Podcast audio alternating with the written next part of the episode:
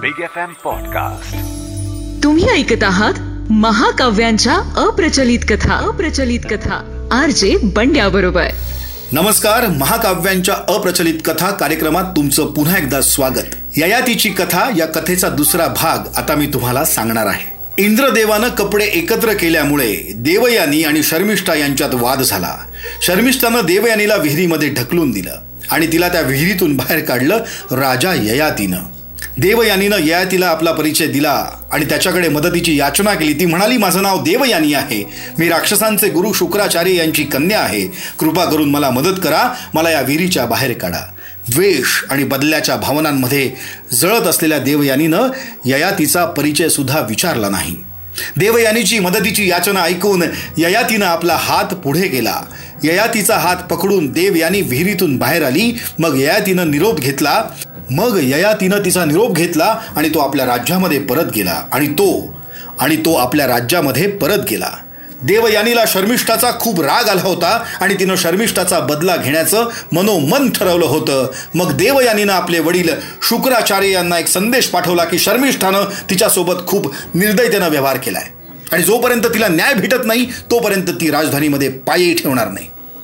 जेव्हा शुक्राचार्यांनी देवयानीचा संदेश ऐकला तेव्हा ते घाईघाईनं वनामध्ये गेले. आणि देवयानीच भेटले. आपल्या वडिलांना पाहताच देवयानीच्या डोळ्यातून अश्रू वाहू लागले. आपल्या मुलीस एवढ्या दुःखी अवस्थेत पाहिल्यानंतर शुक्राचार्यांना खूप वाईट वाटलं. मग त्यांनी खूप प्रेमानं देवयानीस विचारलं मुली शर्मिष्ठानं असं काय केलं जेणेकरून तू एवढी दुःखी झाली आहेस मग देवयानीनं शुक्राचार्यांना संपूर्ण घटना ऐकवण्यास सुरुवात केली. देवयानीकडून सगळी घटना ऐकल्यानंतर शुक्राचार्यांनी देवयानीला विचारलं मुली तुझ्यासोबत शर्मिष्ठानं जो व्यवहार केलाय तो खरंच दुर्भाग्यपूर्ण आहे.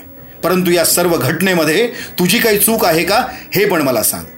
देवयानी म्हणाली मुळीच नाही. या सर्व भांडणांमध्ये माझी काहीच चूक नाही आहे शर्मिष्ठानं मला विहिरीत धक्का देऊन पाडलं या गोष्टीचं मला मुळीच दुःख नाही पण तिनं तुमच्यासारख्या एका महान तपस्वीस एक भिकारी म्हणून हिणवलं याचंच मला खूप दुःख वाटतं. तुम्हाला भिकारी म्हटल्यावर तिनं मलाही एका भिकाऱ्याची मुलगी म्हणून चिडवलं त्यानंतर ती असंही म्हणाली की आपला उदरनिर्वाह तिच्या वडिलांनी दिलेल्या भिक्षेमुळे होतो. शुक्राचार्यांनी देवयानीला शांत करण्याचा प्रयत्न केला. ते म्हणाले मुली तुला तर माहितीच आहे की तुझे वडील एक महान तपस्वी ऋषी आहेत. आपण कोणाकडूनही भिक्षा घेत नाही. आपला उदरनिर्वाह चालवण्यासाठी आपण कोणाची खोटी प्रशंसाही करत नाही.